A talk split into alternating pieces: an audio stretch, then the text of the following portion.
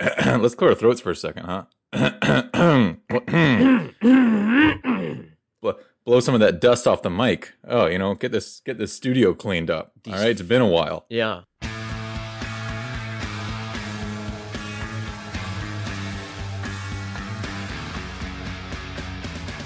Welcome, welcome, welcome to Redundant, the totally original Green Day podcast. The totally original Green Day podcast called Redundant. Welcome back. It's we've been gone. It feels like eons, I'd say, but I've been told it's only been about 2 or 3 weeks or so. Feels like 2,000 light years to me, but it has only been a simple fortnight. Not the video game, the amount of time, you dunce. It's been 2 weeks. We took an extra week for ourselves, a sabbatical, but that's because we're back. We're fierce. We're ready to take on 2020. I, of course, am Chris Brady Denton, co-host of this here Redundant, the totally original Green Day podcast. As I power into 2020, I am steadfastly a devout Green Day fan. Of course, I must introduce the other co-host. You can't have one co-host without another co-host. And it's the co-host with the mo-host. This is Colin Brady. Oh, so sweet of you, Chris. Thank you. I am another Green Day fan. I have been listening to this fantastic band for millennia, it seems. Although I've been told it's been about 10 years. And I'm just super excited to be back here with y'all. Well, if you heard a track of Green Day's in the 90s and you're still listening to them, you've listened, I mean, if you even listened to them at any time during the 2000s, you've listened to Green Day across millennia. Exactly. So in a way, we all that have. That's so true. Thank you for putting it that way. Yeah. So that's actually true. We have been listening to Green Day across millennia. Across millennia. Yeah, that's the key word. Yeah, not through. So there's a lot to get to today. We are, of course, talking about this is a perfect time. It is, of course, the new year, January 2020. And it's time to talk about one of Green Day's biggest accomplishments. Its 21st century breakdown. When I say biggest, I mean largest. It is a long album. So we're going to have to get through some stuff because so much has happened. First, though, let's check in real fast. Holidays did happen. I'd be remiss if I didn't ask. We are cleaning up studio here. We try our best to be professional and sound like we're in the same podcast studio. And I know it does. We succeed at this, but believe it or not, we are actually light years away from each other. I got to catch up with my cousin here. My sweet cousin and co-host. How are things in Seattle? Oh, thank you for asking, Chris. Things are great. Things are great. My my parents came up for Christmas and we went skiing and it was fantastic. You know, I know that sounds boring to you, but you know, it was enjoyable. You know, I have respect for your family. I was just going to let it happen. That's what I was thinking. Colin, I wanted to ask real fast. Did you have any New Year's resolutions in 2020? Oh, you know, that is a great question. And I feel kind of guilty saying this, but I'll admit it. I'll admit it on mic. I typically keep my vices to a minimum in January. I usually go sober, but I planned a major skiing trip this month with my friends, and so I decided to postpone till February. And I know that sounds like I'm just doing February because it's only 28 days, but I swear that's what I'm doing. It just happened to be the next month. It just happened to be the next month. As a side note, too, I'm hoping to get some Hell Omega Tour tickets, which I'm sure is what you were driving at. Oh, that is a good New Year's resolution. That's a very good one. Yeah. No, I will say, to your credit, I think you're very impressive with the sober months. The sober October was the typical one, but you'll take odd months off, and you really do it. It's not, I know anyone's, oh no, the next month. No, you actually do it, and it is very impressive. So. Have fun on your ski trip, be safe, and then let's make it to February. Anyway, Chris, I gotta return the question. It sounds like you probably got something up your sleeve as well. Yeah, I mean, I have a lot of like personal aspirations, which aren't real New Year's goals. I have a lot of things. But you need something hard like that you can reach. I agree, and it's so hard because I've kind of, again, I've been viewing like I've still been in vacation mode after New Year's. But I really need to get back in the habit of jogging every day. That's been the one I've been trying to do. And you're always you always run so easily. You're in good shape. I gotta ask, how do you keep running every day? How do you keep that up? It sucks. I don't know. Like, I hate it because I have to wake up before it's light out, and then I have to run, and it's so cold this time of year too. But so I don't know what to tell you. Not really convincing. That was not the advice I was looking for. It sucks is what it is. Yeah, no, it's like, I'll tell you this. Is like the first couple of weeks after I haven't been running for a while, it sucks a lot more. Like, I will say it gets a lot easier once you've done it consistently for, like, I'd say 2 weeks, you know? Yeah. For some reason, your body gets, like, a lot more used to it, you know? Yeah. You get into a routine or whatever. It is nice to hear from someone who is you were a track runner and is very fit and can run distances more than I can. It is nice to hear that it sucks no matter how good a shape you are in. It's just kind of like, this is a bummer, but I have to do it. I believe that's called discipline. Yeah. But it's day to day too, you know, like some days you'll have a really great run and you don't know why. Like, you just were in the mode for it that day. You went a really long ways. It felt great. And other days you'll go like nowhere and it will feel exhausting and you'll just hate it. But I don't know. Well, here's to 2020 going somewhere, huh? Yeah. Let's hope so. Yeah. Not World War III. Not there. Gotta stay optimistic. But enough of this crazy real world. No one wants to hear about this. We want to hear about Green Day, our GD guys, the Oakland Trio, our boys in black and red. We gotta keep up with this Green Day news.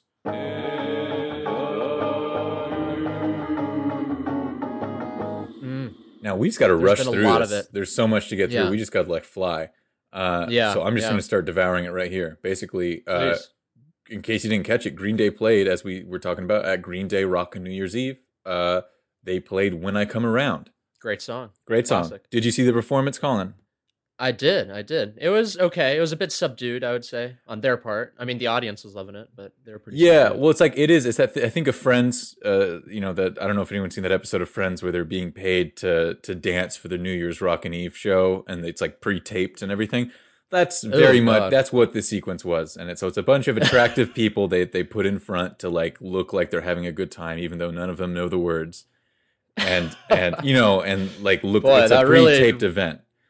That makes the whole thing seem much worse to me. That's impressive. It's disingenuous, you know, to the max. And I think you can tell, like in Green Day's performance, I just thought they looked kind of bored.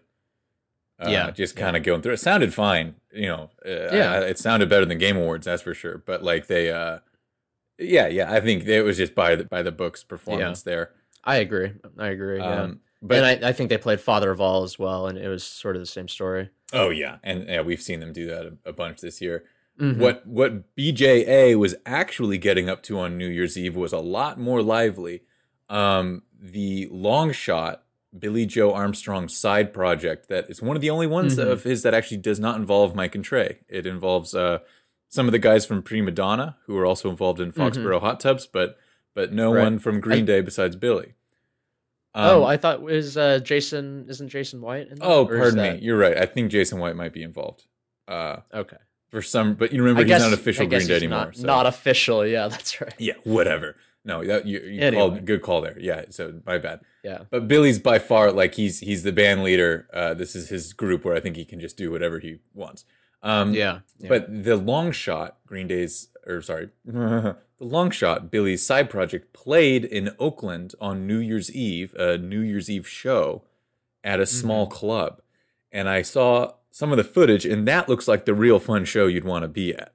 That's exactly how I felt. Watching those two videos side by side was just bizarre. He looks like he's having so much more fun. Everyone's having so much more fun at that one. Right? Like you can tell when Billy's like in feeling the performance. And, there's this video here of the long shot actually playing a Green Day song, Fell For You, off of the trio there. I believe that's off of Uno.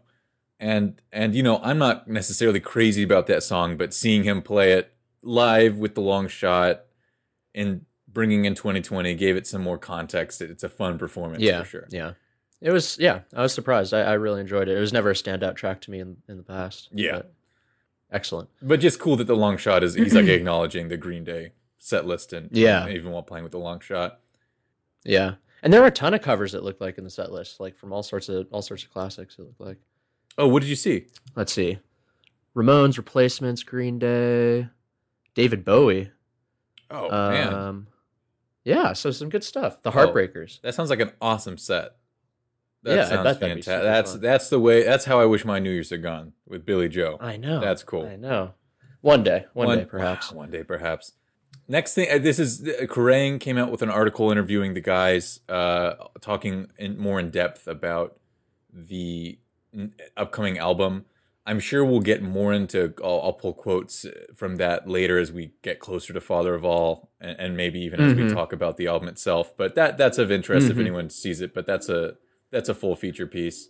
Yeah, yeah, interesting stuff. A little bit. What was this last thing you saw? I actually didn't know this story. This is very silly. Apparently this kid, the 17-year-old kid, threw a punk show at a Denny's, and it got really wild. And first of all, I don't know why they're throwing a punk show at a Denny's, but anyway, there's like $1,800 in damage, and so the GD boys, pitched him $2,000 to cover the damages. Dang. Yeah. That's like nothing to them, but that's still cool. Yeah, I know. Sort of a cute little story, I thought. Who's playing a punk show in Denny's? What, that Denny's is awfully cool. I know, that's what I was saying. I've been to a lot of Denny's, and not once did I ever feel like a punk show was about to break out. No, but if there was, I think it would make the experience a lot better. A lot of Denny's. Man, eating your flapjacks. Oh, yeah. watching the mosh pit. I don't know. That's exactly right, yeah. Or some syrup, over your head. Mm-hmm, crazy shit like that. God, that would suck to clean up. That's so lame. I couldn't think of a badass thing to do with syrup. So I was like, pour it on your head. So that, yeah, that's, there's a lot, there's more coming. But we just got to keep moving. Cause we got to get moving on to 21st Century Breakdown. Before we go in proper, we're going to do, one of our favorites. It's a little segment called Where Were You? Where were you? And this is our 2009 edition of Where Were You? I'm going to pose the question to my co-host with the mo-host here, Colin Brady. In 2009, when 21st Century Breakdown came out, where were you? I think 2009 was my freshman year of high school, I believe. So I think I remember downloading the album on iTunes and trying to get my friends into it. And this was I think we've said this before, but this was the first time I was a sentient Green Day fan when an album came out, definitely. Which is an exciting time to be alive. Of course. It really is though. Yes, it is. And, one of my good friends, actually, his name is Christian, and tried to convince him, because one of the characters in this album is, his name is Christian. That's right. I tried to get him into it because of that, which was lame, of course, and didn't work. But just remember that. Anyway, so yeah, I just got very into this. That's so funny. Hey, you two have the same name. You would like each other, right? Exactly. Yeah. You would love this fictional character. Yeah, he's named like you. Yeah. So. And you were were you in middle school at this time or high school yet? High school. I think freshman year of high school, I'm pretty sure. Okay. Yeah. Because I was going to say, I think I was sophomore in high school, so that makes sense. Yeah, so that would make sense, yeah. Yeah, yeah, and I was just super hyped for the album to come out, and I'll share my thoughts about the album later on, I think. But yeah, Chris, how about you? How did you get your hands on this album? I got my hands on it in so many ways, shapes, and forms. As you said, it is a big deal.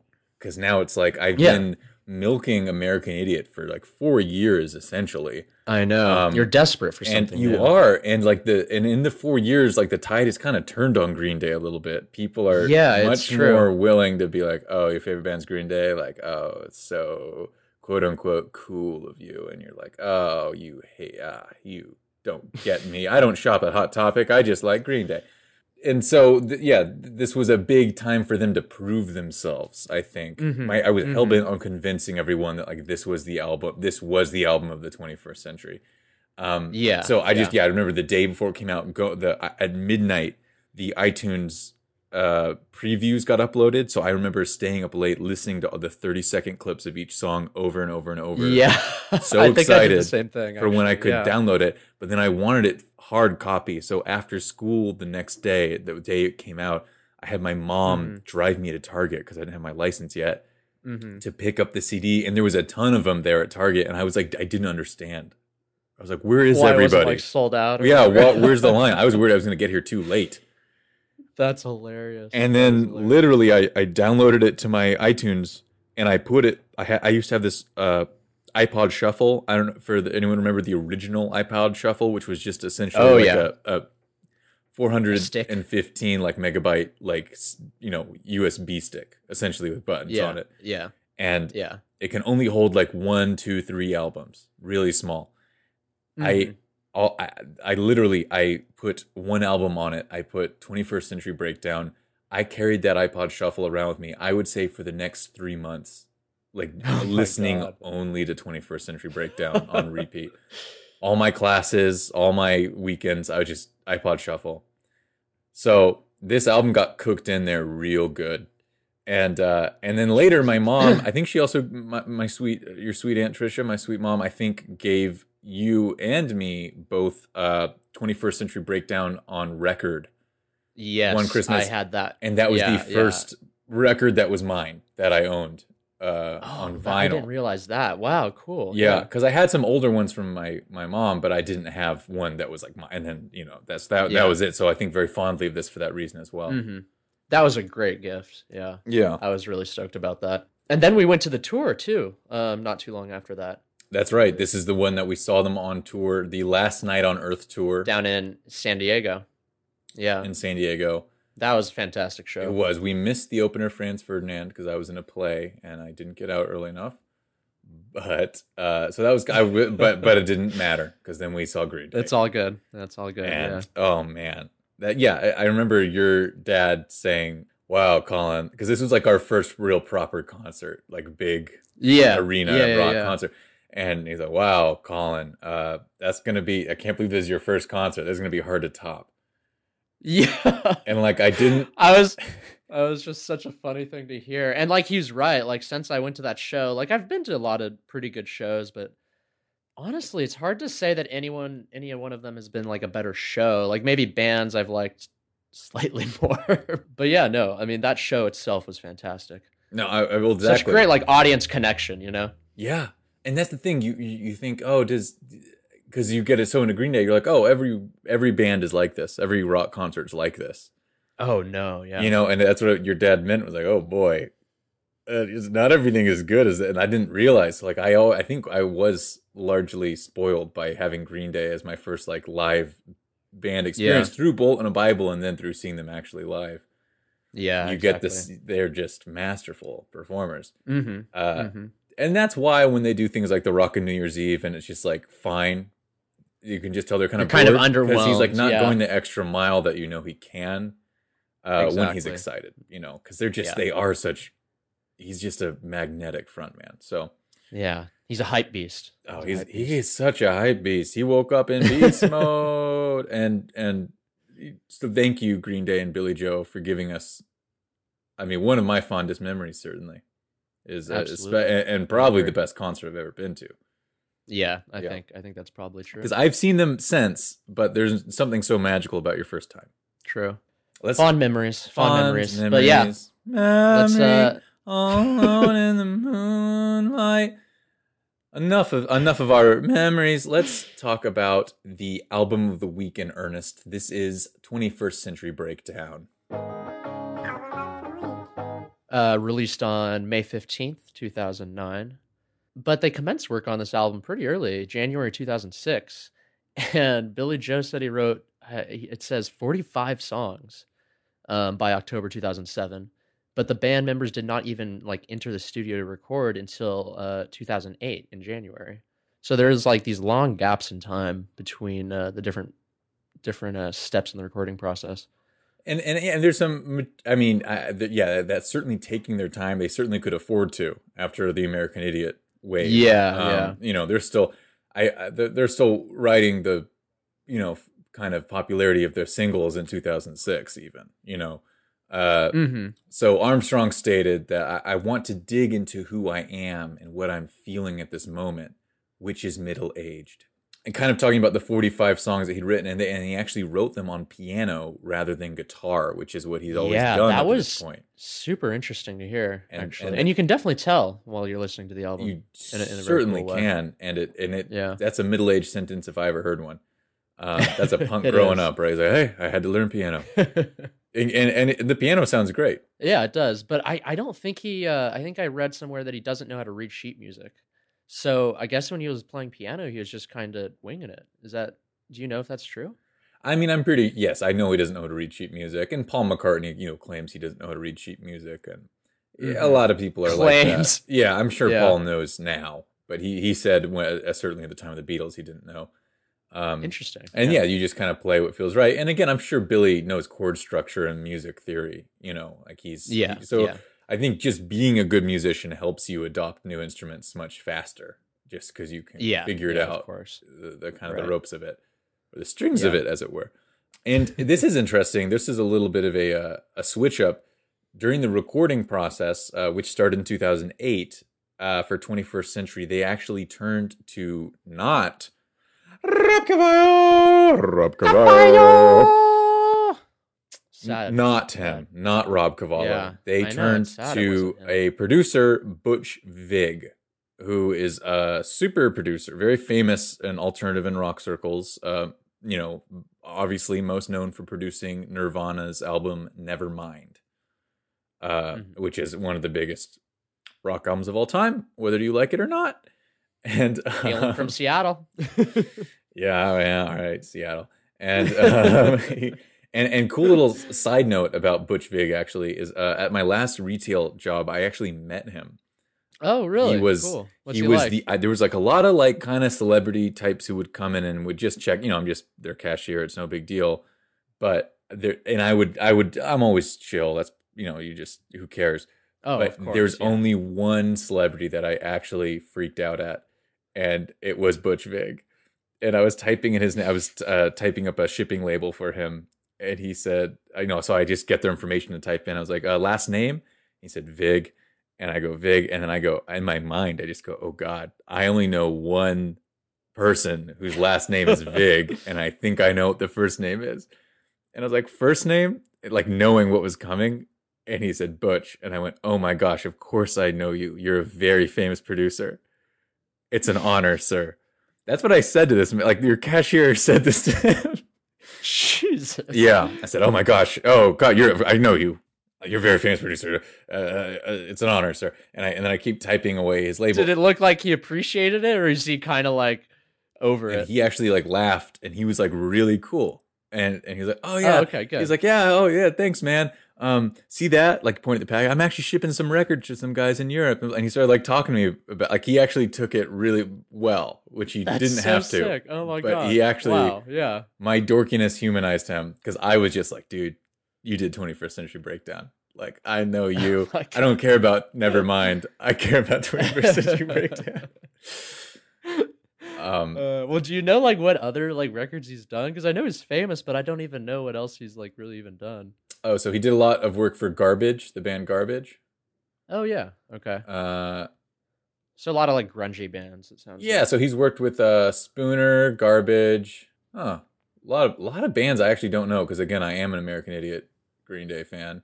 Don't know much. He did Sonic Youth, Smashing Pumpkins, AFI, Against Me, Jimmy Eat World. Never Shout Never, Foo Fighters, Silver Sun Pickups. Okay, chill. Yeah. Yeah, so he's like covered the spectrum of, I'd say, you know, the last generation of alternative rock. Yeah, definitely. Anyway, so, and he seems like a solid shit, so... Shout out to Butch Vig. Mm-hmm. Thanks, man. Mm-hmm. And kind of a cool thing, this album was recorded over a long period of time and recorded in 4 different studios across California. While the band were recording in Hollywood, they actually bought cheap turntables from Amoeba Music, cliche, and listened to a lot of records for inspiration. And you can kind of hear this as in the album as you're listening to the beat and the plimsolls and the Kinks, as always, remain an influence. So it's taking all these kind of classic rock and Americana elements. And as we've seen, Green Day has been slowly transitioning from punk band to classic rock band. And while, I mean, to punctuate that perfectly, Armstrong actually worked on a cover of The Who's 1966 mini-opera, A Quick One While He's Away, and Green Day recorded a full version of it during their album session. So they were actually, like, covering The Who, and, you know, there's no way that like, didn't influence their work, especially, I think, in the opening tracks. Of course, yeah. And it sounds like, were they just doing that for fun, basically? They just like kind of felt like doing all these covers and stuff? Again, I think so. I remember on the iTunes album, you got all these like bonus tracks and shit, and there was a bunch of different covers from like all sorts of classic rock bands. Cool. I remember just loving that. Yeah, it was really cool. Well, that must be it, because I think they just essentially had so much money, they could spend as much money as they wanted on this album and take as much time as they wanted. Right. And so they, I mean, they did the Foxborough Hot Tubs during this time. You know, that's no doubt using the same money. So this is all the excess of rock stardom, but also in studio, which is kind of fun. Yeah. And this album, I think, is largely a reflection of that, just in its length. I agree. And scope. Yeah, it's so long. It's like so, what's the word? Ambitious, I guess. Yeah, very. And like extremely produced. Like, I don't know, maybe too much. Well, we'll get into that, I suppose. Yes, we certainly will. Very produced. Yeah. Last thing on the recording here, which the only thing I thought was interesting here was that Armstrong, why am I calling him that? Billy Joe, my guy, BJA, but he did not want to share his lyrics with the guys. I found this Mike and Tré very interesting. Yeah, this sounds like it would have caused some serious friction. I remember reading this in Rolling Stone when I was when they were on the cover for this album.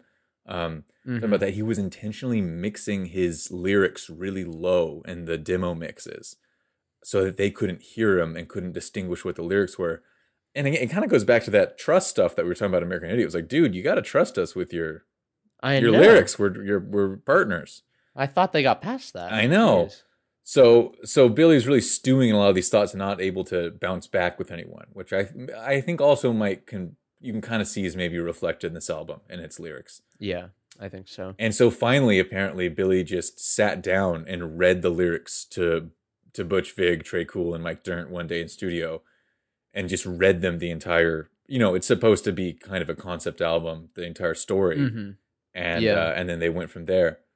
But yeah, it doesn't seem like Tré or Mike had any input on that. No, and it's a shame to hear, because it seems like something they dealt with before, like we were saying, and should have been past it. But I don't know, you know, it kind of makes sense, like you were saying, that these were super personal lyrics.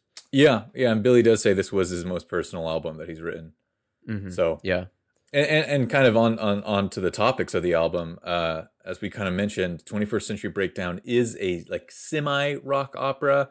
It is, you know, kind of not as obvious of a storyline, right? As American definitely, Idiot, and it's kind of in the shadow of American Idiot, which obviously 2004 was a concept album and did at least, you know, have some form of narrative. And Billy said that the album was a snapshot of the era in which we live as we question and try to make sense of the shellfish manipulation going on around us, whether it be the government, religion, media, or frankly, any form of authority. So, you know, you could say very paranoid thoughts, but at the same time, you know, these are very real issues that we're still struggling with today. Yeah. I think you could argue it's accurate. Yes. To some degree. Absolutely. And it's broken into three acts, this album, to kind of, you know, it is written like an opera in that way. Mm-hmm. Act one, and we'll be going through them, is heroes and cons. The second act is charlatans and saints, and the third is horseshoes and hand grenades. With this, I guess the character is set in Detroit and Michigan. Again, I don't. None of this. My opinion is I don't think the narrative holds up at all on this album. I don't get it. That's kind of one of my large problems. I don't think Detroit is ever mentioned in the album. I mean, there's a few lyrical mentions to it, but it's not. Oh, there are. Okay. It's not a part of. Yeah, exactly. Like I learned that. I realized, like, oh, I guess it is Detroit. It's not important. Yeah. The part of it that you do pick up is that it's like name or the narrative follows Christian and Gloria, these two lonely souls, I suppose, apparently in Detroit. Yeah. They get name checked quite a bit throughout the album. They do, and it's, of course, it's no coincidence that the album is taking on religion, I'd say, and much more than Green Day has in the past. And the man's name is Christian, and her name is Gloria. Glorical. Mm-hmm. And so that's, you know, I think, I mean, almost kind of too on the nose sometimes with the names of the characters there, because you can always read each song that it's about.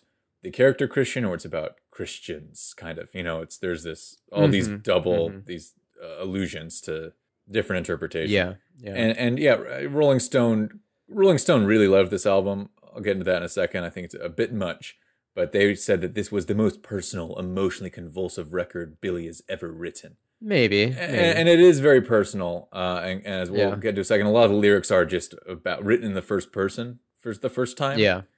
And just actually about Billie Joe's childhood. So that's cool. It is a little, we'll get into it, but I think the album is a teeny bit indulgent in its length.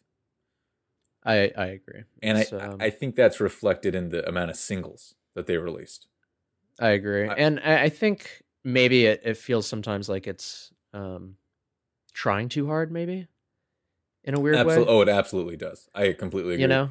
There's so much expectation of this to follow up American Idiot that it tries too hard to be like a bigger, better American Idiot. Yeah, exactly. And like even just a lot of like the word choices, like 21st Century Breakdown just seems a little goofy to me. That name. And there's just like so many buzzwords throughout the album too. Like just words they threw in because they knew they're like they get an emotional response from people, you know, but they weren't maybe used appropriately. Completely. I feel like. Completely. You know. And it's so funny at the time, again, as I was walking around with my iPod Shuffle, I was just like loving it. This is the new American Idiot. This is better than American Idiot. I was going to say Rolling Stone apparently knocked 1 star off their American Idiot review so that they could give... Are you serious? 21st Century Breakdown a higher review than American Idiot. That's bullshit. Right? That's bullshit. That's fucking crazy. That's crazy. That's insane. Rolling Stone, whores. How is that aged, you idiots? Ugh. Dumb. Jesus. And you know, I think it's a real example of like more quantity versus quality, essentially. You can look at these singles. Well, I remember Know Your Enemy. I remember that came out. We listened to it together at the family family get together. The lead single. Yeah. Yeah. 21 Guns was number 2, 3, East Jesus Nowhere. What? We're starting to go crazy here. 4, 21st Century Breakdown. Okay, maybe. 5, Before the Lobotomy. Like, I don't know about that. 6, Restless Heart Syndrome. Well, that should have been one of the higher singles, obviously. 7, Last of the American Girls. And I mean, that's a lot. That's a lot to expect of people. Yeah, and several of those just don't really make sense as a single. They don't make sense. They're not even bad songs. They're just not really that type of music, you know. And frankly, I think that the masses are going to latch on to or whatever. Frankly, I think that they and I know there was some confusion where they said that 21st Century Breakdown was going to be the third single, and it ended up being East Jesus Nowhere, and they pushed 21st Century as a single to December of 2009. So I know that there was, I think, some confusion and I think they kept releasing singles when the previous single didn't chart as well as they had hoped. Okay, yeah. Ending with Last of the American Girls, which I've never been crazy about as a single, but like listening to it now, I'm like, that should have been higher up. I think so too, yeah. I think that could have been, within the first 3 or 4 singles probably. I just think the number of singles is almost reflective of the how people received it critically. It's true. But I mean, that said, the album, I think we're both going to say this, like actually charted quite well. Definitely. Their best performance to date, apparently, including going on the Billboard 200, European Top 100, and UK albums charts. Yeah, going number 1. Right. And that was you and me, right, buddy? That was you and me being like, at midnight, we're gonna buy it. Like it was the all this anticipation for the follow up to American Idiot. There are a lot of people hyped about it, I would say, at that time. And it won the Grammy for Best Rock album. Oh yeah. On the 52nd. So like it was critically well received. It did sell very well. But I'd say look at this number, 4 million worldwide. That's not nearly as much as American Idiot or Dookie. Yeah. What were we saying? Dookie is 20 and American's like 10 or something? American Idiot is, I believe, around 15 or 17. 16, something around there. Yeah, Dookie's at around 20. And so, again, 4 million is amazing, but just that's... It is, yeah. It's a lot less than, what was happening in 2004, 2005 for these guys. True. And I think, and some of it, I think, stems from some criticism that you were just kind of bringing up a second ago, but some people were kind of saying that it was kind of rallying against authority, but there was no real direction to it. And as you said, like a lot of buzzwords. I was probably subconsciously quoting this guy, actually. Yeah, this is a critic. The BBC's Chris Jones was just talking about that. Yeah, essentially these things, that it was a lot of buzzwords, but not a lot of meaning, essentially. Yeah. And I love that Steve Candle of Spin, this is the one that I agree with most of all, wrote that the humor of American Idiot is sorely missed. I feel that. That's the biggest thing for me. And and essentially the storyline is impossible to follow. Absolutely. If you I don't know if Billy Joe could even explain it to you. You know what I mean? I'm not sure I exists. I kind of doubt it. Yeah. Which is a shame because, American Idiot felt like so well structured that I was sort of expecting a similar degree of detail or whatever. Right. That we got previously. And so interesting too that this one's actually broken up into acts. But it does. I know. Feel which, less if you're theming organized. It that way, if you're theming it outwardly that way, it seems like inwardly you should get a real storyline too. Yeah. But anyway, that's a personal gripe. One thing that's cool, not cool. I don't know how you view it, but the album art is certainly a bold statement, and it is the spray paint kind of graffiti street art of these couple kissing on top of a burning car. And the art was led by Chris Billheimer once again. And it's based on work from artist 610. And apparently he'd taken a photo of friends at a party kissing, and he has said that I loved their passion. I just wanted to make a stencil out of it to spread the love. That's kind of nice or weird. I think it's cute, really, and I found this really, really interesting, actually, because the cover art was marked similarly with the Blur 2003 album Think Tank, which I don't know. Have you listened to that, Chris? I have. Have you? I love. It sounds like you don't like it. I love that album. No, so I love it. I love the album art. It's by Banksy himself. I know. I didn't know that part, actually, which is exciting. This Blur album art is essentially two people in scuba, like old scuba gear, diving helmets, kissing. In a very similar pose and everything. Yeah, I like it much better. I like it a lot more too, but I like both. I actually will say I do like both of those, and I think it's interesting because they're both albums. Well, I really love Think Tank. And I still do like 21st Century, but, and the album art, I think nails it, at least for Think Tank. And I think, and almost as a defense of kind of the people calling them out for maybe kind of jumping on the street art trend, Green Day showcased a collection of similarly themed art called The Art of Rock at an art exhibition in London in October and November 2009. And then maybe I'm being very cynical. But I do feel like a lot of that was, street art had really broken into the mainstream. And I just kind of feel like Green Day was jumping in a little late to the party. And we're trying to kind of show their the legitimacy that they're hip or by having like an art show. I get what you're saying. But yeah, because you look at Blur's album, it is much more creative and interesting. It's not to say parallel thinking doesn't exist. It's just... I'll just say I like the American Idiot album art much more. And it's much more simple. Yeah. So it is. Yeah, that's cool. No, I agree. I agree with all that for sure. Last cool thing before we jump into the oney-ones, the tracky tracks. 21st Century Breakdown was released with a parental advisory sticker, with obviously all these explicit lyrics, a lot of them. And Walmart refuses to sell albums with that sticker on it. So they asked Green Day to censor the album because this was going to be a huge album for, seller for them if they carried it. Please release a censored version. And Green Day refused, stating, "There's nothing dirty about our record. They want artists to censor their records in order to be carried in there. We just said no. We've never done it before. You feel like you're in 1953 or something," which is a hilarious response. I love that quote. I honestly agree with them. Like, I don't think you should be forced to censor your album. Totally, and fuck you, Walmart. Yeah, fuck Walmart. Everyone knows that. And with a good fuck Walmart, we're going to hop into 21st Century Breakdown. The album begins here with sort of a prelude, actually, to any of our three acts of the album. And it's just this like minute-long ditty called Song of the Century. And it's pretty much just Billy singing with some minor instrumentals behind it. Yeah, and it kind of sounds like it's coming through like a radio station, mm-hmm. some lost frequency. And this is, of course, kind of the overture. This is setting up the world that our character's about to be in. It does the weight of what American Idiot was trying to do, which is set up the world, that kind of the introduction of the setting.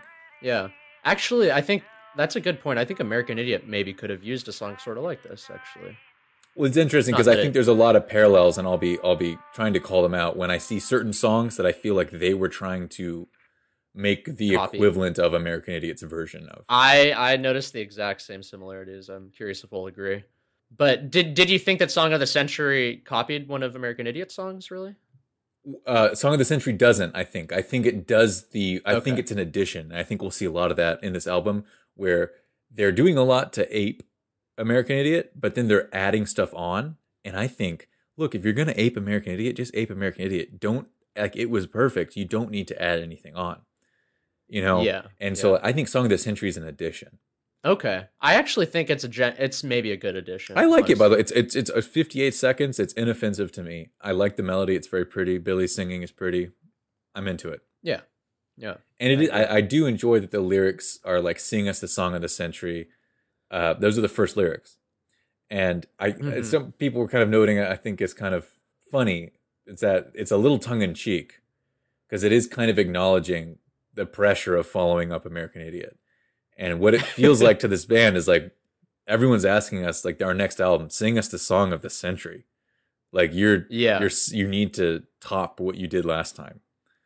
I did not read into it that way, but I totally get what you're saying. That's super funny. Yeah. I had until recently. If that was at all the case, that's like brilliant. I'm not sure it was, but I kind of like it as the first lyric is acknowledging the expectations. Yeah, I definitely, I feel that. That was a little song of the century that takes us to track 2, which is the opening of Act 1, Heroes and Cons. And the namesake of the album. And then title track, we're talking about 21st Century Breakdown. Mm-hmm. Now, I don't know about you, man. The first time I heard these piano chords in the build-up, like, it got me so pumped, I don't even know what to do. I know. It reminds me of, like, some Who. It's very I guess we were Who-ish. Just talking about that. But it sounds so much like Bob O'Reilly, I think. It gets all gnarly later on. I mean, it's almost unapologetically Who. Now that I know more, it's the Who. Yeah, and it's so like maybe a little over the top, grandiose. The whole song. It is. It certainly is. I think this is maybe one of the worst as far as using buzzwords and just sort of lame phrases, in my opinion. It's a shame because the instrumentals, I think, are really good.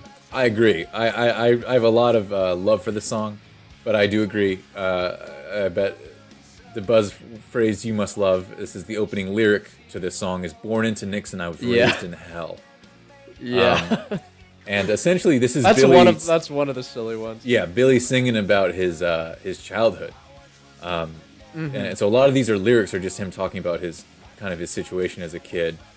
And then a phrase that keeps coming up in this song and then later is "We are the class of 13," which I guess I've always heard referenced the fact that his son Joseph, who is now in Swimmers and all that, would graduate high school in 2013. I always thought it was weird. Yeah, I thought that was pretty weird because it doesn't really connect to any other part of the album. It's just sort of thrown in there, I think, just as an homage to his son, which is cute, but it doesn't really fit the album. And, like, that's... I mean, I was actually class of 13, too, so I had, like... I got kind of stoked about it right at the time, You lucky bastard. And then I thought about it, and I was like, this is kind of, like, stupid, honestly. It is, but, dude, I can't tell you. When this came out, I was class of 2012, and I was like, God damn it. If my parents could have waited 1 year. Come on. I so wanted to be class of 13 so that I could have this that as my... That is so funny. I remember you actually saying that to me. Yeah. Not long after it came out. What a waste. Oh, man. What a waste. Yeah. And then the lyric, yeah, some more of these. Last one born, but first one to run. I like that lyric. That's kind of... That's okay, yeah. Yeah, that's an allusion to Bruce Springsteen's Born to Run. And apparently mm-hmm. Billy was listening to a lot of Springsteen as well during this time and cited him openly as an influence. Mm-hmm. Trying, you know, I mean, both of them are pursuing the same thing, which is trying to write a classic American rock album. Yeah, yeah. Respectable attempt, yeah. Yeah. And then, of course, the next lyric was, I never made it as a working class hero, as a reference to the John Lennon song. But, of course, yeah. The band covered that in 2006. So that's in the brain. I do like that line. I kind of don't really like the chorus when they go 21st century breakdown and blah, blah, blah, blah, blah. And then to the 20th century deadline. Like, I just feel like that, whatever, that alliteration, is that what that is? It's sort of goofy. Yeah. Sounding. Yeah, there's a lot of that in this album, like kind of wordplay that if you pick mm-hmm. it apart, you're like, what does it actually mean? Yeah, exactly. What do you think about the transition to the pub song?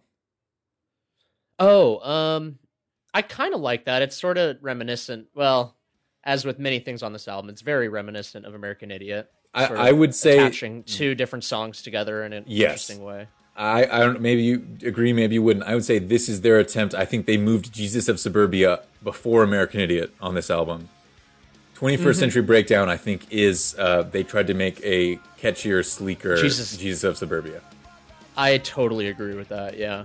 And I think I know exactly what you're saying as far as American Idiot, too. Yeah, because that would bring us, I believe, to next track, right? Track 3. Track 3, Know Your Enemy, which I think is a moniker for American Idiot Light. It really is. Honestly, this was the lead single too, and I remember being disappointed even just with this lead single. This is probably my least favorite song on the album, actually.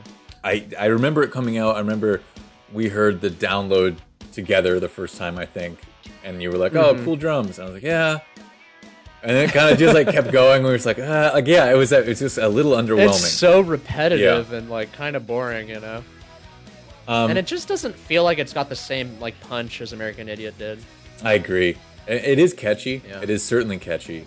It is catchy. But, I mean, Billy, I've read, wrote this in like 5 minutes. He in quotes has been like... Oh, really? He's been like, yeah, hilarious. Some songs like 21st Century Breakdown, it takes me like half a year to get the lyrics right. And then some songs like, you know, Know Your Enemy, you just write in like 5 minutes. And then you write the lyrics in 20 and like it's just done. So, yeah. So I and you know, you get that sense. And it was intentional. He was... set of this song and kind of the repetitive riff, which just does not change the whole song. This was the first song we were really into. I thought, yep, this is kind of saying something. I've never written a song like that before. I've always liked songs like Free Falling by Tom Petty. It's the same riff over and over again, and that's hard to do, firing on one riff. Is it hard to do? I'm not so sure about that. I guess he's saying it's hard to make a song that's interesting all that time with just like firing on just one riff. Okay, yeah, I misunderstood. And it is hard because it didn't quite do it. Exactly. And I think it was funny, too, that he said that this is like a rallying song for him. And I was just comparing that to what you were saying about how long it took him to write songs. So like a 21st Century Breakdown song that's probably very personal and all that takes him forever to write. But he finds it like incredibly easy to write something that's just about like, you know, rioting, basically, like getting hyped and like fighting authority, you know? Yeah, exactly. It's just interesting to see what his natural tendencies really are. I think even the guitar solo of this song is very similar to the American Idiot solo. Yeah, I agree. It's okay. I can sing along to it. I can enjoy it, but it was an odd lead single. Yeah, an album, but I don't know, it's an odd album. It's packed with a lot of unusual songs for radio airplay. Yeah, there's a lot of variety, I gotta say. Speaking of some variety, track 4, it's Viva La Gloria. Mm-hmm. This is actually one of my favorite songs on the album. Is it? Okay. I would say. Yeah, I'm not sure why. I really love this piano. Piano's gorgeous, it's true. It's really pretty, yeah. The lyrics are not as cringy as a lot of the album. No, I like this one quite a bit. I really do. Yeah. I just love the eternal youth is a landscape of a lie line. Yeah.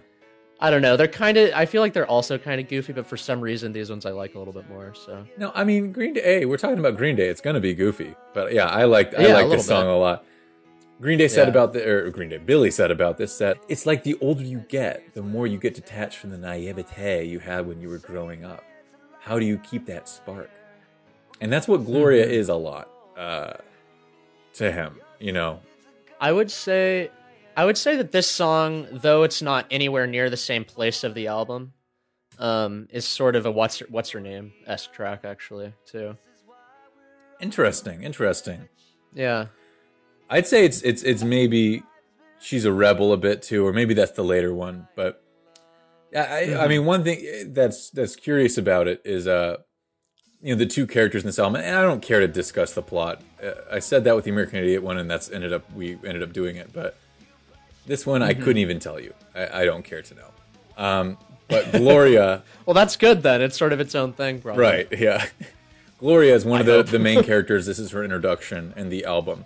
And it's kind of, I guess, while the kamikaze nihilist is Christian, is kind of, and all of this is Armstrong riding through different parts of himself, is like Armstrong, you know, that he's kind of the aggressive side. And then Gloria is fighting to hold on to like youthful idealism, is kind of based off Adrienne in many ways, his wife. Right. So it is interesting. I think similar to American Idiot, this is about a dual personality thing, and apparently Billy admits that he does have that. Which isn't surprising to hear, really. So that apparently he has ADHD and struggles with that some. So it's always a Saint Jimmy character fighting in a angel girl fighting for Billy's soul, it seems. Mm-hmm. You know, and this album is in that way, I'd say the exact same plot as American Idiot.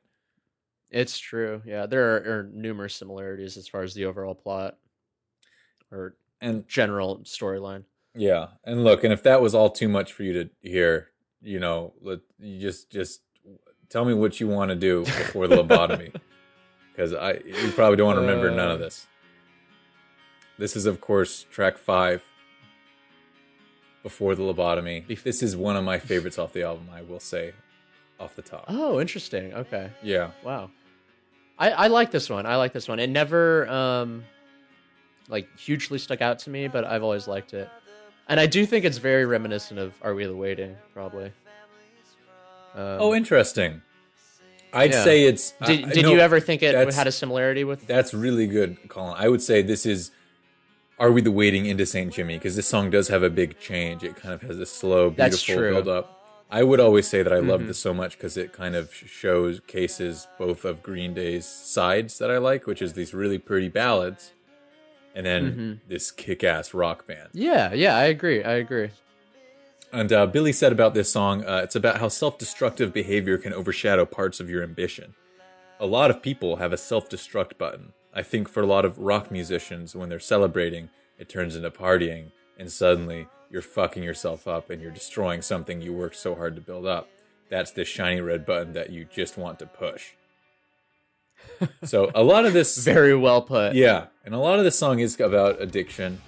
It's about a lot of dependence on pills. I wonder if this is something Billy was struggling with at all at the time. Or just something he was experiencing, you know, through witnessing it in the world. I'm not stoned. I'm just fucked up. I got so high, I can't stand up. Thank you. Like that explains it all, right? That's a great line. Yeah, that is a great line. Yeah, I love it for sure. Yeah. And then as you can hear, as it just kicks in here, I think it just turns into a total rocker. Yeah, it kills for sure. I'm into this one. Before the Lobotomy, you're all right with me. I dig it. But I think we should move on to meet our follow-up character. The other half of his story, Christian, in track 6. Christian's pissed, dude. Christian's Inferno. He's a little bit angry. He's steamed. Just a little. I've got to say, these drums at the beginning are sick, though. I don't know what they did to it, but there's some sort of effect on it. I think that sounds really cool. Yeah, it's kind of networky, isn't it? Yeah, exactly. Yeah, this one's it's a very simple song, but there's a lot of cool effects on it that make it kind of interesting. Like on Billy Joe's laugh at the hook, for instance, kind of sounds like a Gorillaz style. Yeah, I never thought about that, but I agree. Billy said that this song is kind of the sort of the ugliest place you could possibly go in your brain, He said, I don't know if I was having a bad morning, but it's just that angry feeling of despair that I guess a lot of people can relate to. And then on MTV News, he said, this is the most hateful song I've ever written, the most diabolic. Jeez. That's really saying something, because there were some pretty fucked up songs he wrote back in early Green Day days, I would say. I know. And it doesn't really come across as much in this song, I don't think. I believe that he feels that way, but... I mean, it seems angry, just not as angry as some of the other ones I think I've heard. I agree.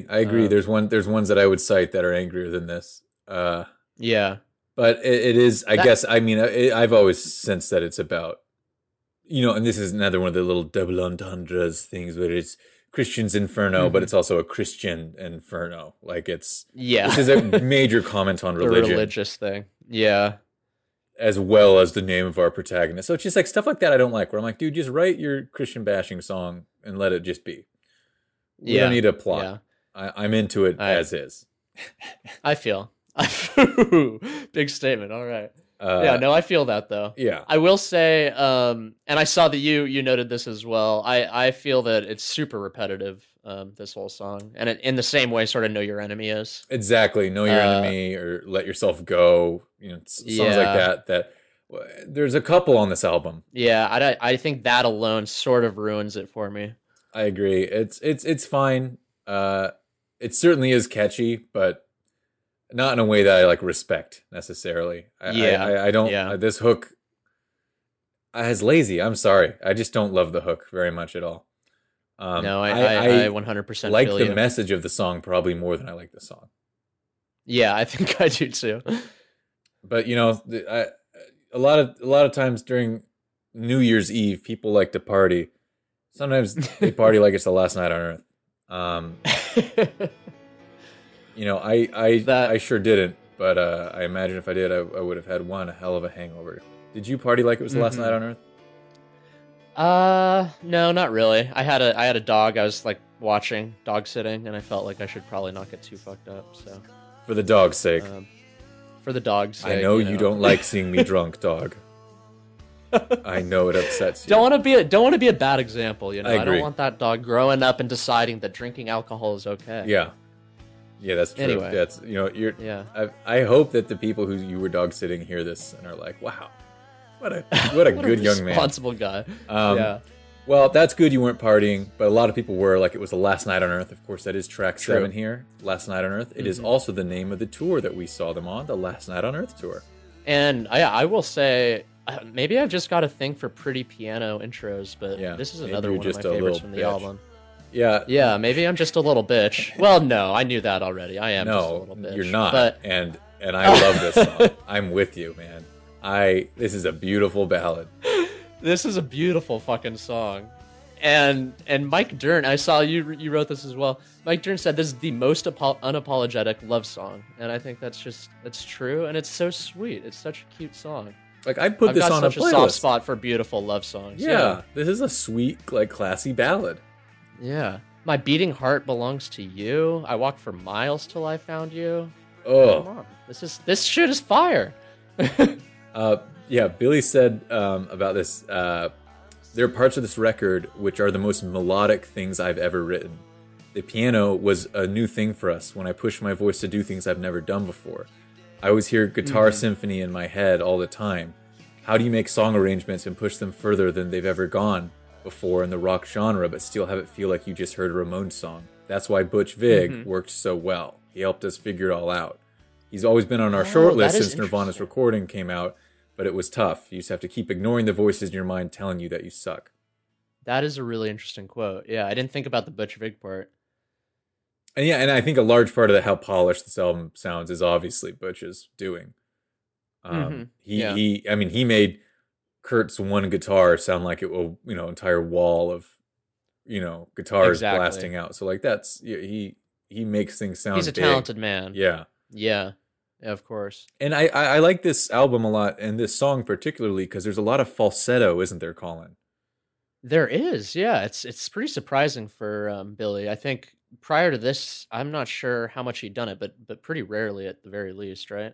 Yeah, and it's interesting. I think he's getting so much attention these days for the father of all motherfuckers era stuff, being falsetto. Yeah. It's like, if you ever try to sing a Green Day song, you know, along with him, he sings high in his falsetto often.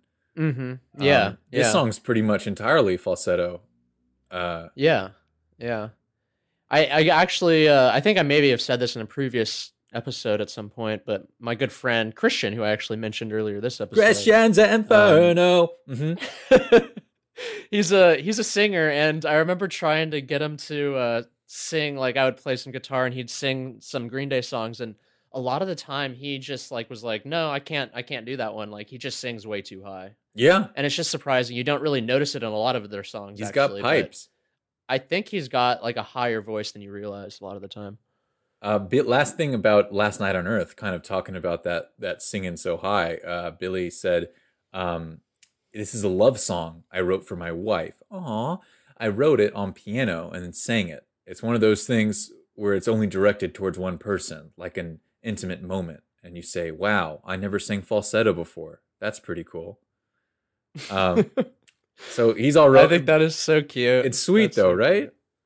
Cute. Yeah, I think that's adorable. And I'm just so glad that finally he's not treating his wife like shit. Oh, well, Jesus, Colin. That's for 80. Hey, 80 and Billy are all right. They're doing just fine. Okay.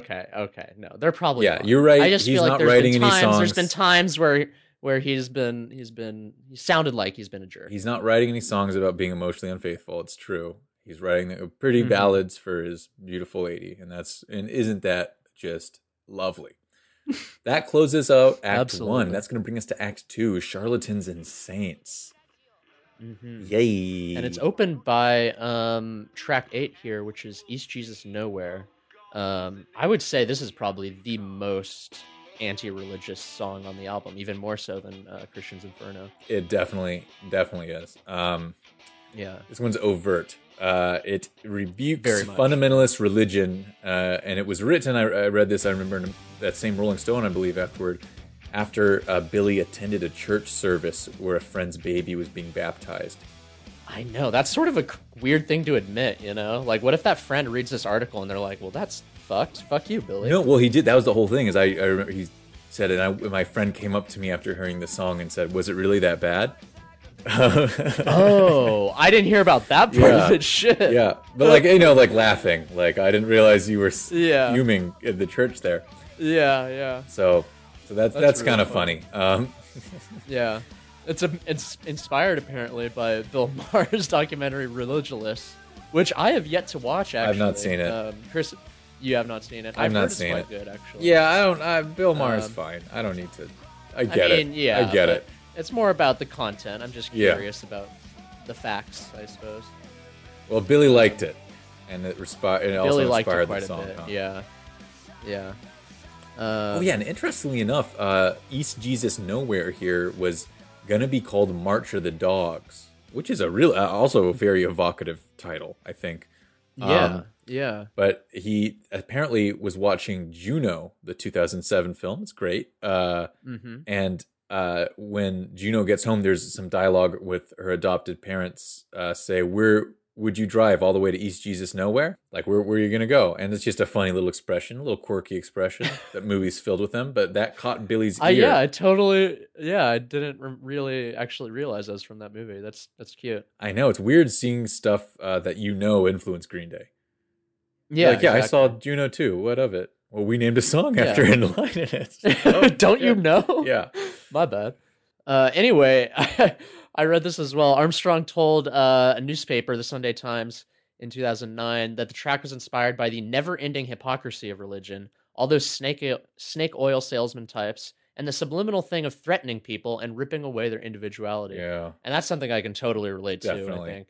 And he sort of relates this story about when he went to a Baptist church when he was 14, and they basically said, if you do not accept Jesus Christ into your life, you're going to burn for eternity. And he says he was just scared shitless. And you just eventually realize they're all being hypocrites, you know? Yeah. If you're not paying attention right now, that's Satan taking your mind away. And here's like where he admits he has ADHD. So of course he's thinking about it like a million different things, you know? And I love this, right? And then the last line, yeah, I don't know. Do you want to share that? He just says, yeah, so I have ADHD. I'm thinking of a million things. God forbid I'm sitting in church thinking, God, I'd really like to fuck that girl. And, you know, Satan, get out of my brain. It's so funny. I mean, completely funny, relatable for a little 14-year-old boy in church. It is. It's funny. I didn't realize that he was so religious growing up, or his family was. So yeah, I did not realize that got into him. The guilt, mm-hmm. And then apparently, one little fun story is the lyric, "Join the choir, we'll be singing in the Church of Wishful Thinking," which is I think a mm-hmm. very clever little lyric. Yeah, I think so. The Church of Wishful Thinking. Billy apparently was road tripping with 80, his sweet wife, in Wisconsin, and they drove past a chapel called the Church of Divine Hope. And Armstrong said, "We've been driving and we were rambling and laughing, and I looked at it all delirious, and I thought, oh my God, that's called the Church of Wishful Thinking. And we just started laughing hysterically, so I wrote it down, and it ended up being in East Jesus Nowhere."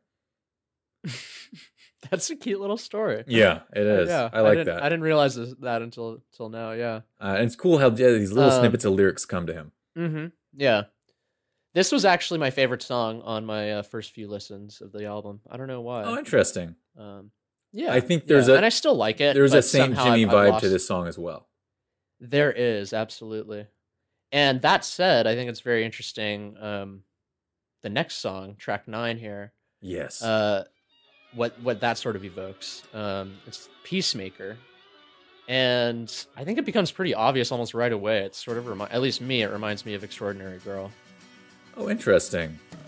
Yeah. I could kind of hear that. Do you not feel that way? I'm not sure. Peacemaker is something that I've always viewed as an addition, but I really like it. I've never been able to plug it in exactly to one of a parallel to American Idiot, but I'm just so glad that it's included. It's different than the rest of the songs. It's got a very strummy kind of Spanish acoustic guitar. There's a bit of a Middle Eastern feel or something. It's I'm not sure what it is. It feels like you're in. I agree with the Middle Eastern feel. I guess Mike Dirnt said it kind of. It's almost got a kind of cool gypsy carnival feel. Oh, that's exactly a good way of putting it. Yeah, exactly. Thanks for the assist, Mike. And Billy actually said about this song, he said, "It's a song about how someone can get so vengeful that it's almost sexually driven." Yikes. That's pretty hardcore. Yeah. Okay. Yeah.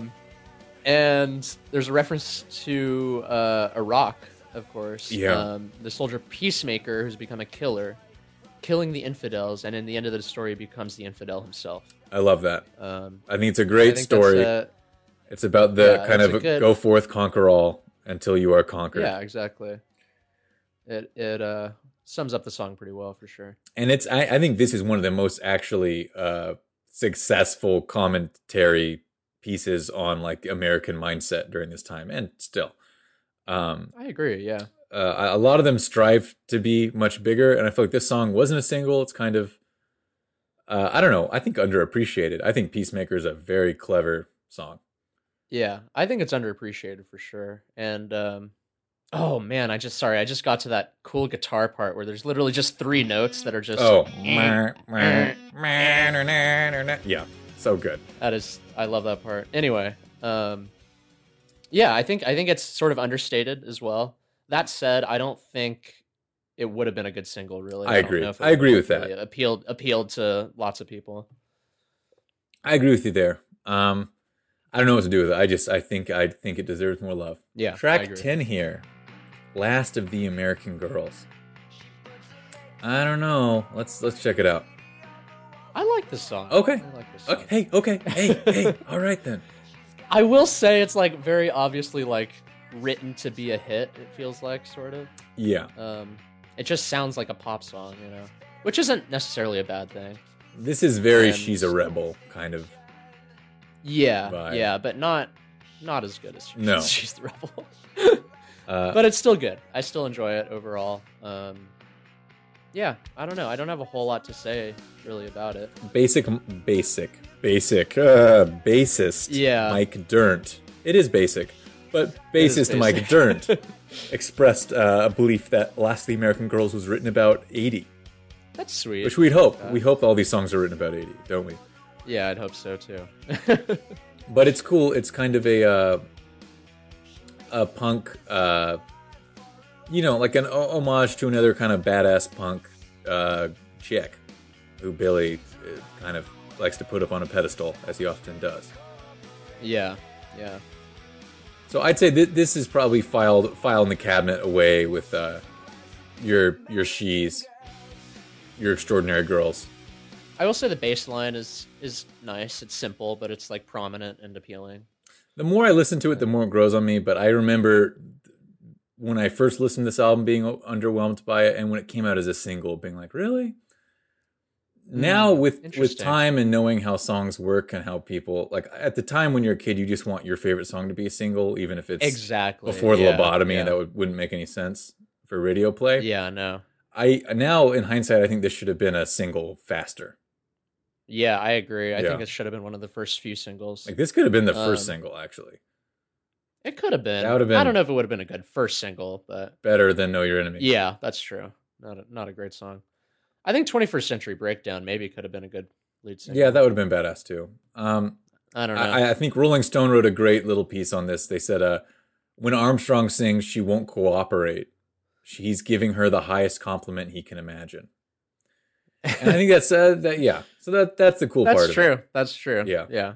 And Mark Webb directed the music video for this. It's actually kind of cool, but it's this girl getting ready in her bedroom, which is all set up in the desert. What? The middle of the desert? And the band is playing around, and there's like backup dancers. It's very stylized. But Mark Webb, who has worked with Green Day before on the Waiting video, and of course is a famous director of note himself, did this video. I think a lot of my favorite. Sorry. Oh, I was gonna say he did this video and a few of the others for this album. He was their main director. Oh, yeah. I think a lot of my favorite Green Day videos are Mark Webb directed. Actually. Oh, that's cool. I've noticed. Yeah. Yeah, I will say I do like the videos a bit more for this album than American Idiot. I think. That's easy to beat, I would say, too. Fuck you, Samuel Bear. All right, and that will bring us to track 11, Murder City. Mm-hmm. I think we talked about it last time. These lyrics, the lyric Murder City was used in a Network song, I believe, right? I think so, yeah. I can't recall exactly which... song it was, but I believe it was from Money Money 2020, the one Network album so far. Yes, I think we can limit it to Money Money 2020. And I think I really like this song actually. Yeah, I do too. I mean, it's not like my favorite or even in my top 5 probably on this album, but it's good. I like it. Oh, interesting. Yeah, I've always thought this was a bit more of like a letter bomb of the album. Okay. I never thought about that, but I feel it. Yeah. Yeah, during listens and re-listens the past few weeks, this song has stood out. This has actually grown more and more to me. Mm-hmm. Billy said of this, even on our harder rock tunes like Murder City, I was doing a little bit of falsetto. There are 2 different kinds of falsetto people can do. One is the irritating kind, and then there's the other kind, which sounds like it's appropriate thing for the song. I wonder what it considers the irritating kind. I'd be curious to hear. I know. I hope it's not Radiohead. Oh, I agree. I wonder if you heard Father of All back then, if you'd be like, yeah, that's the irritating kind. Yeah, exactly. I don't know. And this song, interestingly enough, most of the songs were penned during 21st Century Breakdown was mostly written during the Bush administration, during the latter half of Bush's second term. But this song was actually written... right after the election of Obama. Yeah, that is really interesting because you don't get a whole lot of songs from Green Day with that perspective, I think. At least not from this era. You're not like, hey, hope, things are going to be okay. Exactly. Yeah. That'll bring us to Viva La Gloria, track 12. And you're probably going, hey, I thought we already did this. Didn't we already listen to this? Didn't we already get through this? Let's not repeat ourselves. You would be correct. Agree. Yeah. This is Viva La Gloria. ? Little girl ? And despite how silly the naming conventions are, I would say I actually really like this song too. I like both Viva La Glorias quite a bit. Yeah, they're both kind of piano driven. Yeah. Clearly, I've got a thing for that. But this one's got a lot like a creepier vibe to it. And I don't really know the specifics of the chord structure. Do you? I'd be curious to know if it's like it's a similar chord progression, but in minors or something. Do you have any idea? I don't actually. That's a really good question. Okay. I bet if it is musically similar, or simply just the song is it's about the same character and he's trying to draw a comparison. Right, yeah. In truth, usually in those cases, you're right. It is easier for Paramore and bands have done that, where they'll write an alternative version of the same song. Mm-hmm. Yeah, maybe in a minor key or something. Yeah. And I can let the Flames Begin by Paramore is one that I can think of. Yeah. That's a great song. And then they'll write another one that's also really good, but they need to acknowledge that it's kind of based off the same, chords and everything. Exactly. The other song was. Yeah, exactly. This song I know was titled Little Girl for the majority of the recording process. Ah, I see. Not titled Viva La Gloria, so I'm wondering if that was just tacked on to make it more connected. Okay, yeah, I could see that. I mean, I'd argue sort of it makes it more confusing. That's a good point. Yeah, when you Google these songs, there's so much people are, these are the lyrics to this. No, that's the other Viva La Gloria. Right. Oh, okay. It's a shame that they got to make it sort of gimmicky like that, because I do think that they're both good songs on their own, and yeah, I agree. There doesn't need to be this confusion. Songs are standouts. Yeah, and this is very much Ringleader Billy. This is like the Dark Circus version of Billy. Exactly. That I love. Yeah. And Billy said about this song, kind of on to that point, is it's about a woman with a heavy drug problem. Yeah. It's about a person who has a vision, but is distorted that vision with drugs and self-destruction. Mm-hmm. And reading the lyrics is very apparent. This is someone who's living on the streets from pill to pill type thing. Yeah, it's a depressing read for sure. And then coming up next is really one of my favorite songs on the album entirely. It's track 13. Wow. Oh, well, maybe you disagree, but this is Restless Heart Syndrome. I think it's a good one. It's, again, very piano-driven, starts off slow. Yeah. I think this one slowly jacks up the tension until it's a full-throttle rocker. I love what we'll call the drop on this one, when he says, know your enemy. Mm-hmm. I 100% agree. That's probably the best part of the song. Also kind of tying it into the previous songs. Yeah. Thematically. I feel like I've got to be honest. I do like this song a lot instrumentally, especially the piano, of course. And yeah, the way the drums play in and a lot of it, but the lyrics for some reason I just like can't get on board with. I feel like some of them are kind of clunky and interesting. I'm not sure what it is. I've got a really bad disease. Like that opening line I don't really like, It just doesn't sound very smooth, I guess. Well, Billy said that this song is about pharmaceuticals and a lot of people becoming junkies. A lot of people become junkies if they get the right prescription. Yeah, okay. And so that's what the song is about, the disease of addiction. Mm-hmm. So I like it quite a bit. I like calling... I mean, I don't know. This is, the opioid epidemic is obviously massive in this country. Yeah. Very destructive. Yeah, of course. And I like him. Again, this is Billy doing what he always does, which is writing songs about, what he's, as he says, like the shit that you wouldn't want to talk about. Mm-hmm. Yeah. Anyway, yeah, I don't know. It's never been a standout to me, but I dig it overall. Yeah, Billy said of this, it was something about the inspiration for this, that apparently he had the melody for this song for like a year, but the words wouldn't come to him. Oh, wow. So he was just, I'm just reading this quote here where he was saying, for a year I had nothing to write about for this melody, but I'd be sitting there saying, I feel stupid. Little Girl and 21 Guns were the same way, but I had to stick with it. It's the patience that drives you crazy. But the moments when you nail something, that's when you're the most free. There is no outside stress. You're just in the zone. Okay. I can dig that. And we were just talking about Little Girl was the song previous. 21 Guns is coming up. That was a big hit, obviously. The songs, Billy's no problem taking his time with the lyrics. He certainly has got the time. That's why I always consider the song a bit, too, is I do think they really took their time with this album, whether it was indulgent or not, But then suddenly that Know Your Enemy line happens and the guitar solo tears in and like all is forgiven. It is pretty fucking sick, yeah. I gotta say. That is a hype moment for sure. Yeah. And that actually closes out Act 2 of 21st Century Breakdown here. It brings us to the final act, mercifully, Act 3, Horseshoes and Hand Grenades. And what's that first track? The first track is the namesake of this act, Horseshoes and Hand Grenades. This is track 14. And this is a barn burner. Mm-hmm. Much like, it reminds me more of Christian's Inferno again. Like, honestly, overall, like, I feel like they could have just done one or the other, even. Yeah, absolutely. And similar issue for me. I think it's a little bit repetitive, maybe. But it reminds me of St. Jimmy a little bit too. I hear that. This one's always pumped me up. Yeah, it does have that St. Jimmy drive. Yeah. It's kind of written about America's self-destructive military-industrial complex. Yeah. And it starts, we should have said this too, it starts with the sound of people marching, basically. It sounds like soldiers marching. Oh, yeah. You know?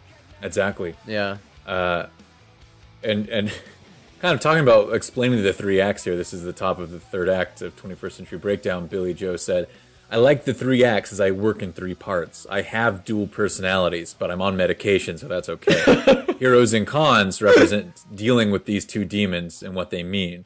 Then charlatans and saints deals with religion. The final act gets its name because the horseshoes are a sign of luck, and hand grenades are a sign of explosion. The characters are just something I sing through. You give them a name, and that gives them life." So I think that really is acknowledging that all of this is just like therapy for him. Yeah, it kind of does sound that way. Like, all the acts are these comparisons of two opposites. Yeah, yeah. The characters, St. Jimmy, Jesus of Suburbia, what's her name, or Christian Gloria, and our narrator, Billy. Mm-hmm. It's all about three personalities dueling for, one soul. Exactly. Yeah. Or two opposites dueling for one soul. Yeah. Yeah.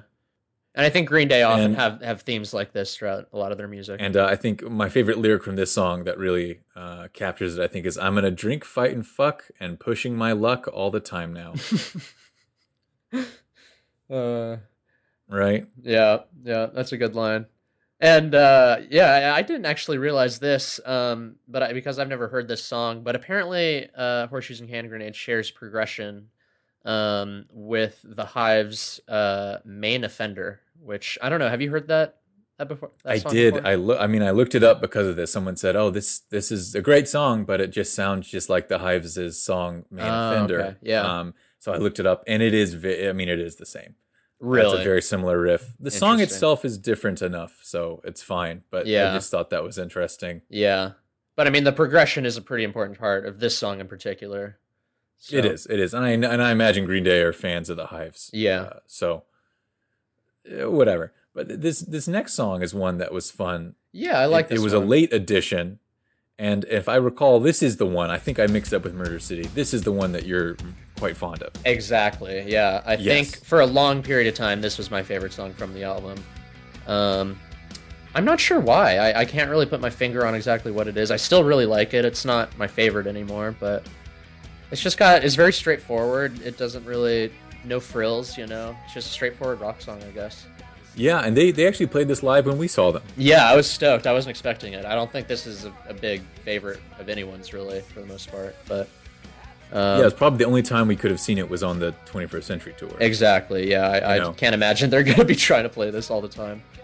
I don't know if you remember, they had like the projection of a gas mask with static in the eyes. Mm-hmm, mm-hmm. Yeah. Cool, right? I do remember that, yeah.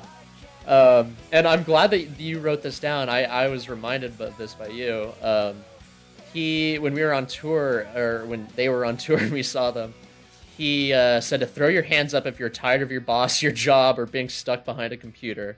Hearing and seeing the same recycled songs, shows, commercials, and being bombarded with the corporate, political, and religious messages every hour of the day at every corner.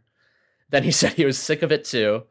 And it never seems to end because we live in the static age. And then they blast into the song. Mm-hmm.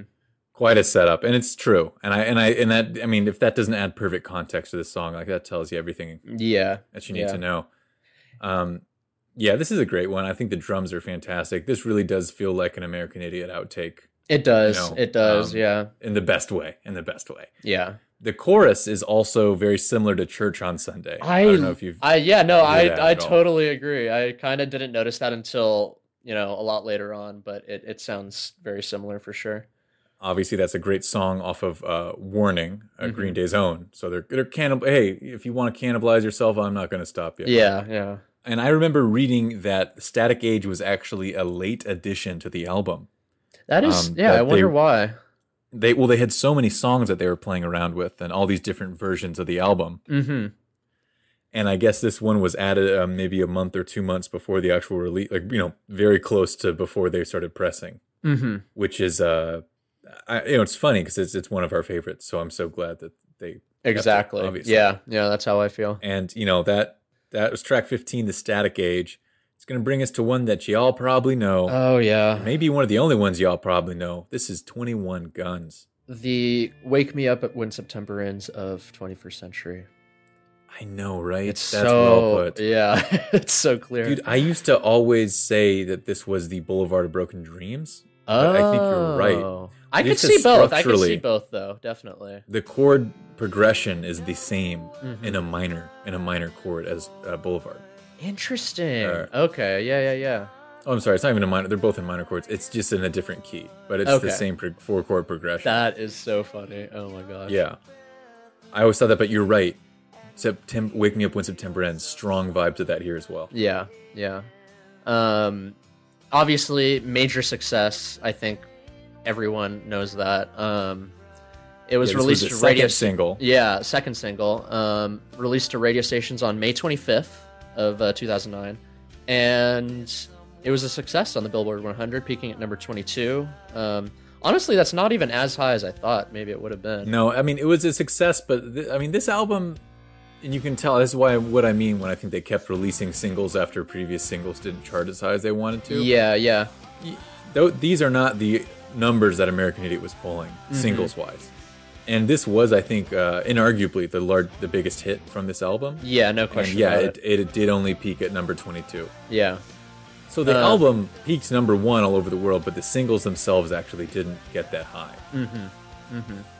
Yeah, it's sort of interesting. I don't know why. And it isn't, and it's kind of sad too that this was actually the last time Green Day was in the top 40. Yeah, I was shocked to read that too. I did not realize that really.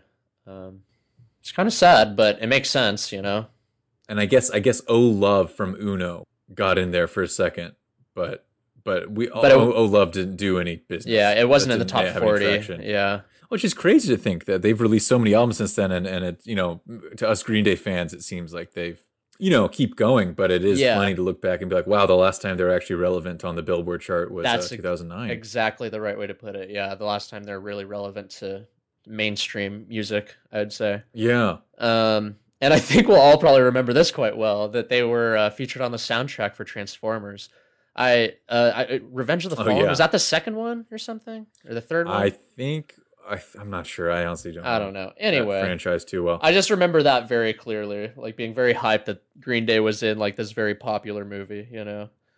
Oh, that's funny. I just thought it was played during the credits, right? I think so, yeah. Yeah. But probably after some Linkin Park song.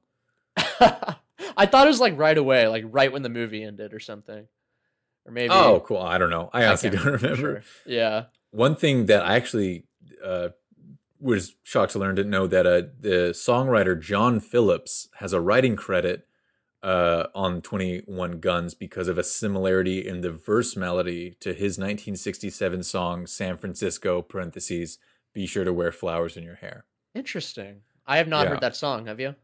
I looked it up. I listened to it because of this. He is one of the. I'll just say, first up, I'm going to say this. I didn't hear it. It's a very pretty song. It's 60s, you know, folk pop song. Yeah. I don't really. I didn't hear it. That's all. I'm sure there's some similarities. I did not hear it. I will say this though, John Phillips apparently allegedly had an incestuous relationship with his daughter. Ew. For 10 years. He was one of the singers from the Mamas and the Papas, and apparently had a really messed up personal life. Jesus Christ. I didn't know that. I didn't want to know any of this. Yeah. But no. I just, it was this little factoid about Green Day and the writing credit, and I dug into it and I was like, oh God. What have I uncovered? So yeah, I felt irresponsible not to mention it. So isn't it nice that his estate is getting money for 21 Guns? And the music video was, once again, for this song, was directed by Mark Webb. Mm-hmm. It's the band. I think this was the biggest video as well. I think so. It was the band playing as their versions of Christian and Gloria hide out and police shoot up the room they're in. Yeah. Magically, everything's destroyed, but no one's hit. Yeah. I don't really... It doesn't make a lot of sense, the video, but I will say it's pretty. Like, it's like visually... appealing. I'm not crazy about the video, but I like the part of them showing the band playing. I guess that part's I don't need the other part. This is actually the third video, pardon me, to feature Jason White performing with the band. Mm-hmm. He was also in the video for Wake Me Up When September Ends and Working Class Hero. But very cool here, they're kind of acknowledging him as like, Jason's always playing with us, and he is in the video playing with us. That is cool. I dig that. Overall, I would say it's a good song, but I think it's overrated. I mean, I think it's properly rated now. I think there was a lot of blowback to the song. I feel similar to 21 Guns like I do Boulevard of Broken Dreams. I think both are like, similarly overrated, probably. Actually. Yeah. Where it's like when the album first came out, I was like, oh, cool. And I listened to it a bunch and I was like, 21 Guns is a fine track. Yeah. But then they released it as a single, like right away.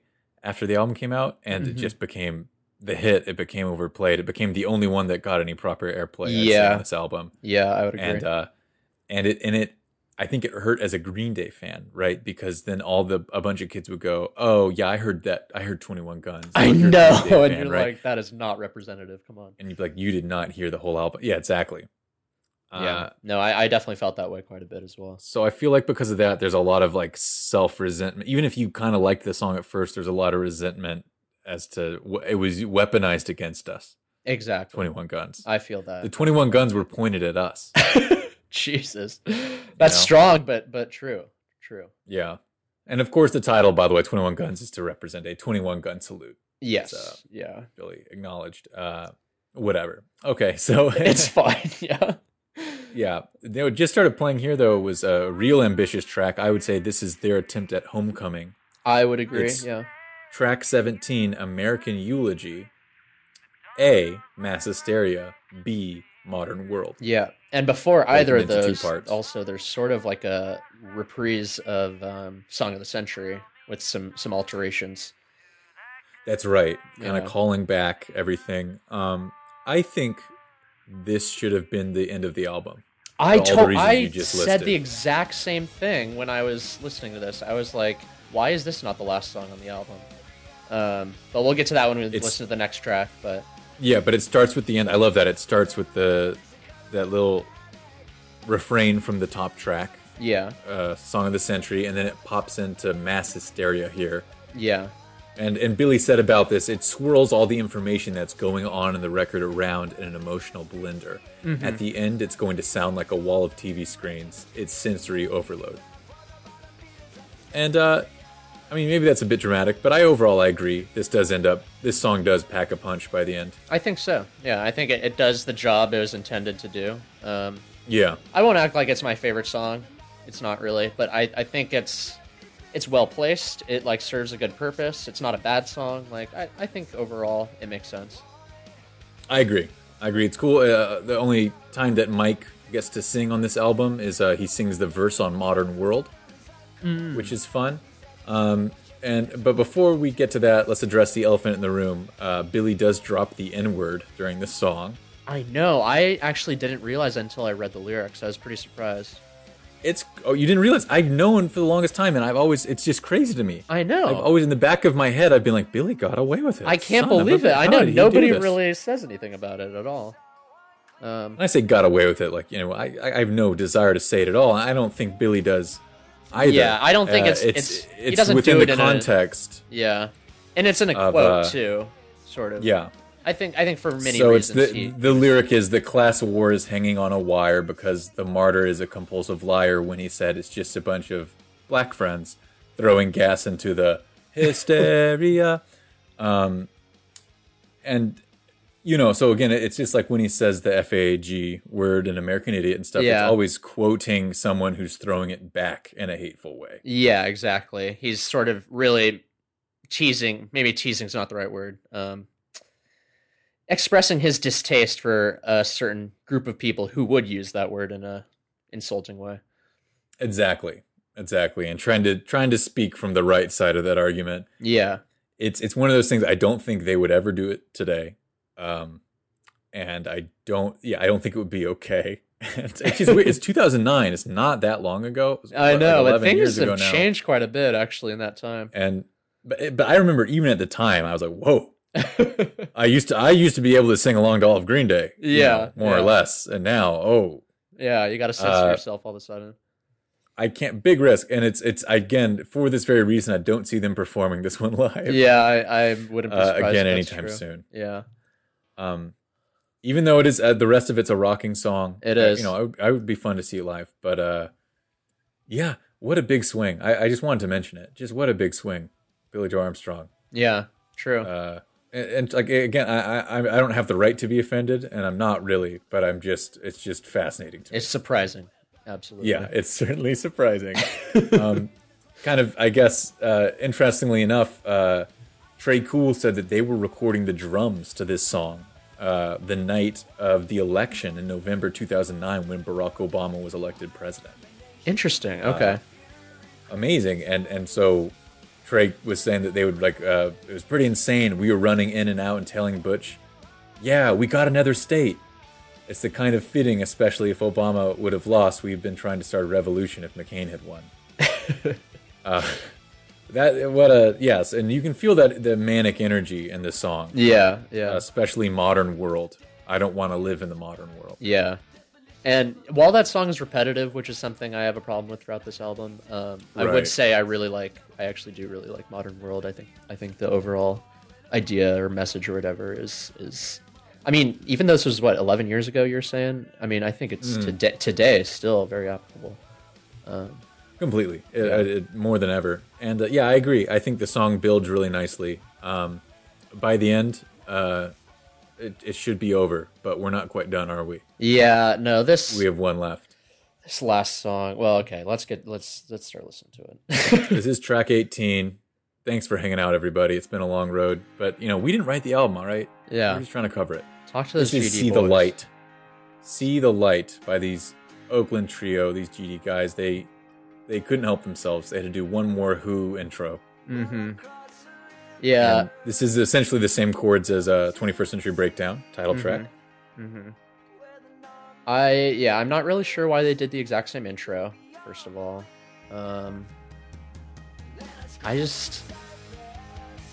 feels kind of this is one of the songs that's trying too hard. Like I agree, it's trying to be something that is just it feels like not genuine, basically. I completely agree. I don't know. So from Billie's point of view, he said that this was the kind of the end of the character's journey, whatever the fuck that was. Yeah. Talking about that it's about disillusionment, you know, in the American dream, right? And this is I just want to see the light. I want to believe in something bigger, but like having just learned that it doesn't exist. The American dream is dead. Billy said, I like to consider myself a spiritual person, that there's some kind of higher power. But then there's a culture and religious wars done in the same... But then there are religious and cultural wars done in the name of God. That's the manipulation. The hard part of it is when someone has blind faith. There's no arguing with them. You can't reason with them. And they don't even respect your opinion. By the time you get to the final song, you're trying to find a deeper meaning in yourself. So that's how he views the song. It's interesting.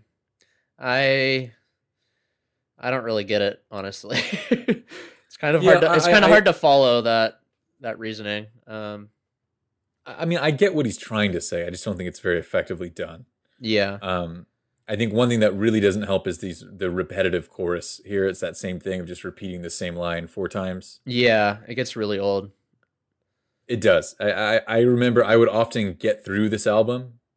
I would hit American Eulogy, and then I would honestly skip See the Light often. Really? Wow. Yeah. It's sad because in American Idiot, What's-Her-Name is, I'd say, the strongest closer they've ever written. Mm-hmm. And See the Light, I think, is one of the weakest. I totally agree. Yeah, I totally agree. It's weird. It's really weird. Honestly, the song overall, like even if you moved it to a different part of the album, I don't really think it adds anything to the overall album. I agree. No, I mean, should we just get into it? Is that 21st Century Breakdown? I think so. Yeah, that was an unceremonious end, but let's talk about it. What would you, Chris, what would you cut? What would you keep? How would you rearrange this? Yeah, that's a tough one because again, as I said, I listened to this album so much, it became scripture to me. I could not imagine. I thought this was a perfect album, and now revisiting it as an older man, mm-hmm. In my 80s, I realize there is a lot of fat that could have been trimmed. Yeah. And it does lack some direction, I think, unfortunately. Yeah. And it's just what we said at the top. I think it's trying to be American Idiot, but bigger and better. And you just, that's not a way to set out to a successful project. No, that's impossible. Yeah. So I guess I'll just go through it real quick, and we can both go at the same time. Song of the Century. Keep. I like that. Yeah. I'd keep. 21st Century Breakdown. Definitely keep. Keep. Yeah. Yeah. Know Your Enemy. I would toss. Really? Yeah. I would keep it. I just wouldn't have it as a single. That's fair. Viva La Gloire. Oh, keep. Yes. Before Lobotomy, I would definitely keep. Absolutely keep. Yeah. Yes. Christian's Inferno. Toss it, probably. I think I might cut that. Yeah. Last Night on Earth. Definitely keep that. Yeah. Definitely keep. Beautiful. Of course. Yeah. What if that was the closer? Oh, that would be. Well, the thing is, I do think American Eulogy would be a good closer, though. Yeah, it's good. No, we'll keep that. Yeah. East Jesus Nowhere, though. What do you think about that? I would keep that. I would maybe alter it a little bit. Peacemaker. Yeah, definitely keep Peacemaker. Oh, here we go. Last the American Girls. I would still keep it, but I understand if you wouldn't. I think I would keep it in hindsight. You know, like now, I don't regret it. I like it. Yeah. Murder City, I would definitely keep. Keep. How do you feel on that one? I would you keep would? It. Okay. Yeah. Definitely. Viva La Gloire, Little Girl. I would keep that for sure. Okay. Restless Heart Syndrome. Honestly, I'm not sure. I'm sort of on the fence about that one. Oh my God. I know. I'm so sorry. Oh my God. I'm so sorry. I'd probably keep it though. You cut it. I'd keep it. That's fine. Horseshoes and Hand Grenades. I would probably toss that. I used to think that was the shit, and I might feel the same right now. Mm-hmm. There's just too much. You're right. There's too much of that energy. You need to have an East Jesus Nowhere or a Horseshoes and Hand Grenades. Yeah, I think so. You kind of it's with it. It's 18 tracks long, for Christ's sake. I know you gotta cut something, right? The Static Age. I know you'd cut that, right? No, that's your favorite. Of course not. It's not my favorite, but it's up there. 21 Guns. I'd keep it, but I wouldn't be happy about it. I know. That's a lot of these where it's like I keep it just because I know it so well. But yeah, 21 Guns might be one I actually. I don't know. You might cut that, really? Wow. Maybe. Oh. I don't know. American Eulogy. Keep it. I would maybe cut it. Wow. Okay. Just to protect Green Day's legacy. And then See the Light, I would 100% cut. Yeah, definitely cut that. Yeah. So that's a good few cuts. I would say that would bring the track list down. I think if you could get it down to 15, 14 tracks, that's much more palatable. Absolutely. And maybe the 3 acts thing is a little silly too. I'm not sure that they really mean anything, honestly. I'm with you there, actually, my friend. It makes it feel like there's more intention to things than there are. That's exactly right. Yeah. Overall, not a bad album. I think they just tried to like we were saying. I think they tried too hard. I don't know. It wasn't as genuine as American Idiot. I think is what it comes down to for me. American Idiot was stemmed out of like failure. Yeah. And the fear of not being a band anymore. And this was born out of like the highest success they've ever had. Yeah, let's copy ourselves because that was so and we have nothing but time and money. Mm-hmm. Exactly. You know, and and it shows. Yeah. That's all. Any final thoughts, my friend? I think that's about it. No, I think I'm good. How about you? Okay, I mean, that I think we've said it till we're blue in the face. Yeah. We've said it till we're black and red in the face. Thank you so much for listening to Redundant, the totally original Green Day podcast. Please follow us on Apple Podcasts, on Spotify, on Podomatic. Please download, listen, like, rate, leave a review. As we've said before, we are giving away a pair of Hella Mega Tour tickets to see Green Day, Weezer, and Fall Out Boy to the top review on our Apple Podcast page. And, if that doesn't end up happening, it's, don't worry about it. The tickets are real and it's everything's fine. The money's there. Don't worry. They said the account was open. We're also on Gmail. You can write us at redundantgreendaypod@gmail.com or check out our clips on YouTube. That's Redundant, the totally original Green Day podcast on YouTube to share clips with your friends. What's that Twitter, my friend Colin? We're also on Twitter at redundant at Green Day Pod. Please don't hesitate to reach out. And just if you've got like a weird growth on your back or something, just tweet that pic out to the Twitter. We'll talk to our Colin can in-house dermatologist. They will. That's right. Provide guidance. Mm-hmm. Yeah. Is it a skin tag or is it more concerned? We'll get the answers for you. Don't even worry. Yeah. Okay. Your one-stop shop. All your health. One-stop shop for everything Green Day and dermatology related. Mm-hmm. Thank you so much, folks. We are back in the new year. Happy New Year 2020. This is Redundant, the totally original Green Day podcast. And please remember, I'm a victim of my symptom.